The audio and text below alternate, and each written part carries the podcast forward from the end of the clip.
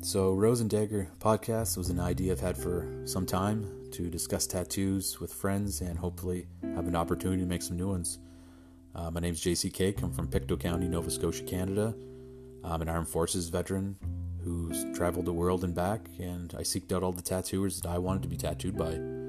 I grew up down the road from legendary tattooer sailor Jerry Swallow's shop, and I always used to sneak into his shop and look at all those amazing traditional designs and knew someday I would be tattooed.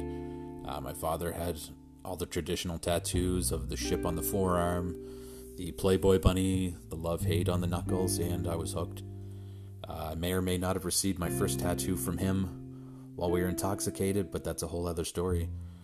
So if you want to come along and enjoy some laughs and likely inappropriate stories, then have a listen.